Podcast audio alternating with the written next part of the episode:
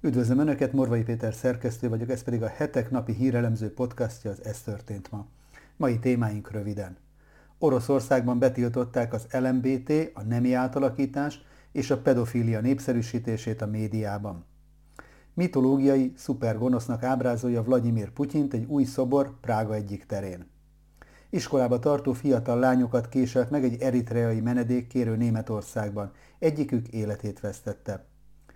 A Facebook teljesen eltávolítaná hírtartalmakat az Egyesült Államokban egy új törvény miatt. Vannak-e illegális kínai rendőrőrsök Budapesten? Válaszolt a rendőrség a hetek megkeresésére.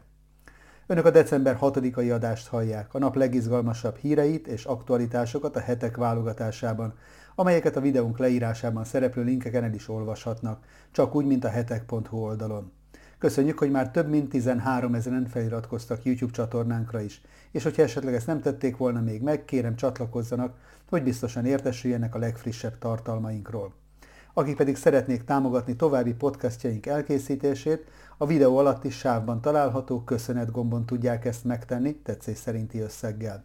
Előre is köszönünk minden felajánlást, és természetesen a megtekintéseket is. Nézzük akkor témáinkat részletesebben. Oroszországban betiltották az LMBT, a nemi átalakítás és a pedofília népszerűsítését a médiában. Vladimir Putyin orosz elnök aláírta azt a törvénymódosítás csomagot, amely megtiltja a médiában az LMBT, a nemi átalakítás és a pedofília propagandáját.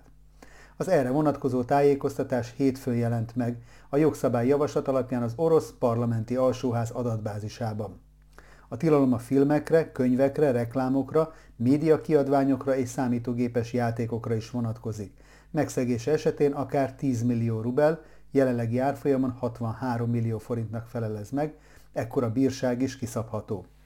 A magánszemélyeknek például 400 ezer rubelig, ez 2,5 millió forint, a jogi személyeknek pedig 5 millió rubelig terjedő büntetést kell majd fizetniük az LMBT propagandáért.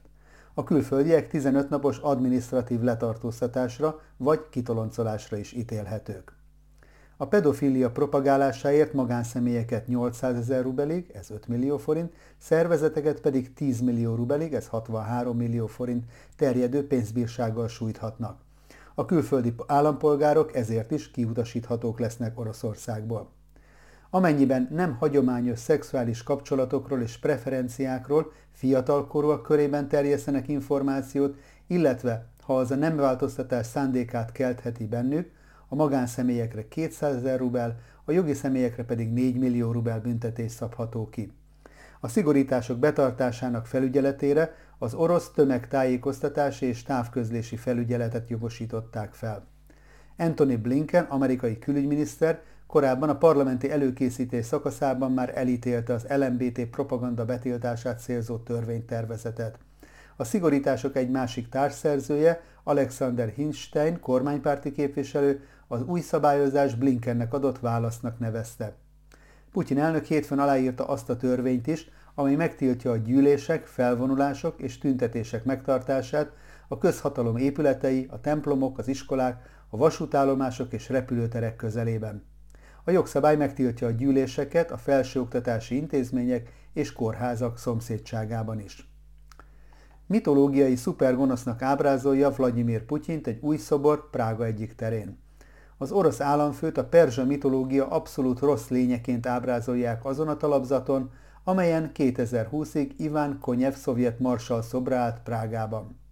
A Vladimir Putyint kifigurázó szobor egy világtérképen áll. Az orosz elnök bal keze egy gázvezeték csapját próbálja elzárni, míg jobb keze a náci karlendítést utánozza. A szobor Ahriman démon a perzsa mitológia egyik ismert alakjára utal, aki az abszolút rosszat képviseli, mondta újságíróknak nyilatkozva Dusán Dostál, a mű alkotója. A szobor a Kovács Művészek Nemzetközi Találkozója alkalmából készült a Helfstein várkastélyban. Alkotója szerint 30 napig lesz kiállítva Prága 6. kerületének főterén, majd elárverezik, és a pénzt Ukrajnának szánt fegyverek vásárlására fordítják. A téren 2020 tavaszáig Iván Konyev szovjet marsal szobra állt, aki 1945-ben a csehszlovák fővárost felszabadító szovjet egységek parancsnoka volt. Konyev szobrát azzal az indoklással távolította el a kerület vezetése, hogy a marsal nagyon dicstelen szerepet játszott, 1956-ban Magyarországon és 1968-ban Csehszlovákiában. A tervek szerint a szovjet parancsnok szobrát a téren utóbb a cseh főváros felszabadításának szentelt új emlékmű váltja majd fel. Ezt a pályázatot még nem hirdették meg. Az új Putyin szoborral arra szeretnénk felhívni a figyelmet, hogy a jelenlegi energiaválságért az orosz elnök személyesen is felelős. Felelőssége Ukrajna megtámadásában pedig nyilvánvaló, szögezte le Dostál, aki a szobor köztéri kiállítását vállalkozók segítségével valósította meg. Célunk a szobor segítségével felhívni a közvélemény figyelmét arra, hogy az ukrajnai probléma még nem oldódott meg, és továbbra is segítséget kell nyújtanunk Ukrajnának, jelentette ki újságírók előtt a szobrász a kezdeményezés támogató vállalkozók nevében. Iskolába tartó fiatal lányokat késelt meg egy eritreai menedék kérő Németországban, egyikük életét vesztette. Két iskolába tartó gyereket sebesített meg egy késes támadó a Németország délnyugati részén fekvő Illerkirchenbergben. A rendőrség most arra kér mindenkit, hogy ne általánosító gyanúval forduljon, úgymond az idegenek, védelmet keresők vagy menedékkérők felé. A 13 és 14 éves lányokat az iskolabusz megállóba vezető úton támadták meg az Ulm mellett fekvő kisvárosban hétfőn. Az egyik kislány a kórházba szállítás után meghalt. Az Ulmi ügyészség és a rendőrség az esetről tájékoztató közös közleményében ismertette, hogy a halálos áldozat egy úgymond migrációs hátterű német lány. Társa, aki ugyancsak német állampolgár, súlyos, de nem életveszélyes sebesüléseket szenvedett. A támadással egy 27 éves eritreai menedékkérőt gyanúsítanak, aki a közelben lakott egy menedékkérőket befogadó szálláson, és ott is fogták el a terror elhárító egység tagjai. Az elkövető is megsebesült, jelenleg kórházban ápolják. Egyelőre nem tudni, hogy ismerte-e az áldozatait. A közleményben az is szerepel, hogy a rendőrség hangsúlyozza, miszerint tisztában van azzal, hogy az ilyen jellegű események félelmet és érzelmeket gerjesztenek. Ezért mindenkit arra kérnek, hogy ne általánosító gyanúval forduljon az idegenek, védelmet keresők vagy menedékkérők felé, és ne is terjesszen vagy támogasson ilyen előítéleteket. Közben biztonsági fenyegetés miatt kiürítették a karácsonyi vásárokat a németországi Düsseldorf belvárosában.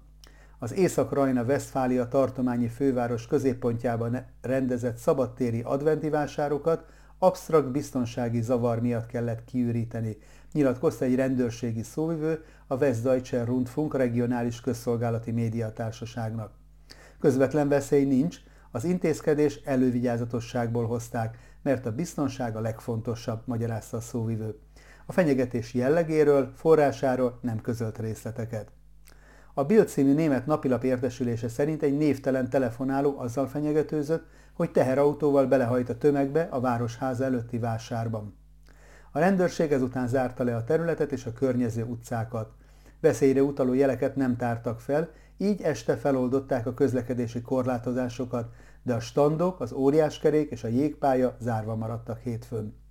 Legutóbb Berlinben történt hasonló eset november végén. Az egyik legnagyobb belvárosi téren, az Alexander Platzon működő adventi vásárt kellett kiüríteni több órára, mert egy telefonáló tömeges gázolással fenyegetőzött. Németországban a legutóbbi nagyobb terrortámadás éppen egy tömeges gázolás volt egy karácsonyi vásárban. A 11 halálos áldozatot követelő merényletet 2016. decemberében hajtották végre egy másik berlini téren, a Platzon. Ahogy arról beszámoltunk, Manfred Weber, az Európai Néppárt elnöke egy interjúban arról beszélt, újabb migrációs válság alakulhat ki Németországban, és a kormány nem készült fel a helyzet kezelésére. Az Európai Parlament legnagyobb frakcióját alkotó jobbközép párcsalád német vezetője a Weltam Zontag című labban megjelent interjúban kiemelte, hogy a németországi befogadó központok megteltek, és a menedéket kereső emberek elhelyezéséért felelős helyi önkormányzatok súlyos terhelés alatt dolgoznak. Kiemelte, attól tart, hogy drámai folyamatok indulhatnak be a télen, így például a 2015-ben elmélyült európai migrációs válság idejéhez hasonlóan ismét egyre több tornatermet kell átalakítani befogadó központtá, korlátozva az iskolai testnevelést és a sportegyesületek működését. A szociáldemokraták, a zöldek és a liberálisok koalíciós kormánya nem készült fel erre a helyzetre, és egyszerűen figyelmen kívül hagyja a kihívásokat, mondta a keresztény szocialista, politikus. Mint ismert, októberben Párizsban is brutális bűncselekményt hajtottak végre illegális algériai bevándorlók, akik megkínoztak, megerőszakoltak és meggyilkoltak egy 12 éves párizsi kislányt, aki szintén az iskolából tartott hazafelé, amikor elrabolták. A Facebook teljesen eltávolítaná a hírtartalmakat az Egyesült Államokban egy új törvény miatt. A vállalat tiltakozását fejezte ki amiatt, hogy egy új törvény értelmében a hírügynökségek nagyobb hatalmat kapnak arra, hogy a Facebookon megosztott tartalmaikkal kapcsolatos költségekről tárgyaljanak. A cég szerint azonban segítik a nehéz helyzetben lévő híroldalakat azzal, hogy növelik a forgalmukat, és az ügynökségek azért teszik közzé a híreiket a Facebookon, mert hasznuk van ebből. Az új amerikai törvény azonban előnyösebb tárgyalási pozíciót biztosítana a híroldalak és médiumok számára, hogy egymással összefogva a hirdetések utáni bevételek nagyobb részét kaphassák meg. A hírügynökségek azzal érvelnek, hogy a Facebook óriási bevételekre tesz szert az oldalon megosztott hírek után, miközben a helyi híreket közzétevő oldalak a Covid alatt nehéz helyzetbe kerültek. Ha a kongresszus megszavazza ezt a meggondolatlan, újságírással kapcsolatos törvényt a nemzetbiztonsági rendelkezések részeként, akkor arra fogunk kényszerülni, hogy megfontoljuk a hírek eltávolítását a platformunkról, nyilatkozta a Facebook Meta szóvivője.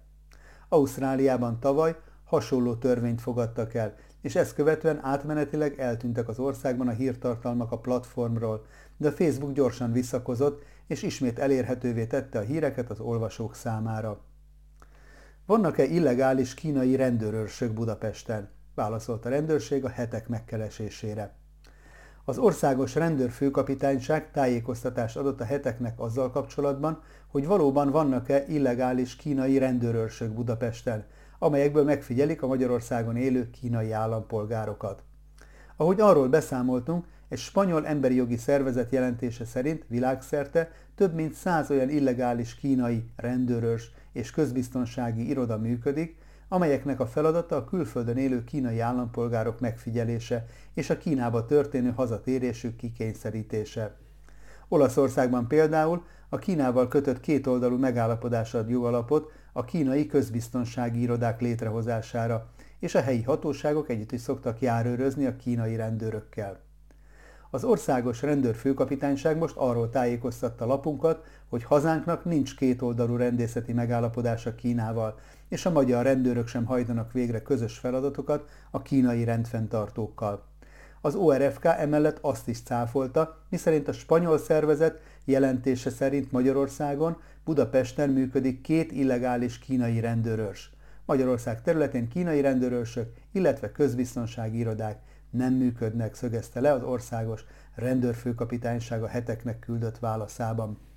Nos, ennyi fér bele mai ajánlónkba. Morvai Pétert hallották az Ez történt ma, december 6-ai adásában. Holnap újra várom őket aktuális hírekkel, ajánlókkal, és hogyha szeretnének ezekről biztosan értesülni, akkor kérem iratkozzanak fel a hetek YouTube csatornájára, ahogyan ezt már több mint 13 ezeren meg is tették, amit ezúton is nagyon köszönünk. Ha pedig a nyomtatott lapot részesítik előnyben, ajánlom megtisztelő figyelmükbe a most indult előfizetői akciónkat, a fődíj egy Toyota személyautó. Akik pedig szeretnék támogatni a most 25 éves évfordulójához érkező hetek elemző, világértelmező munkáját, a leírásban szereplő linken találhatják meg az ehhez szükséges információkat. Viszont látásra holnap újra jelentkezünk, addig is szép napot kívánok mindenkinek!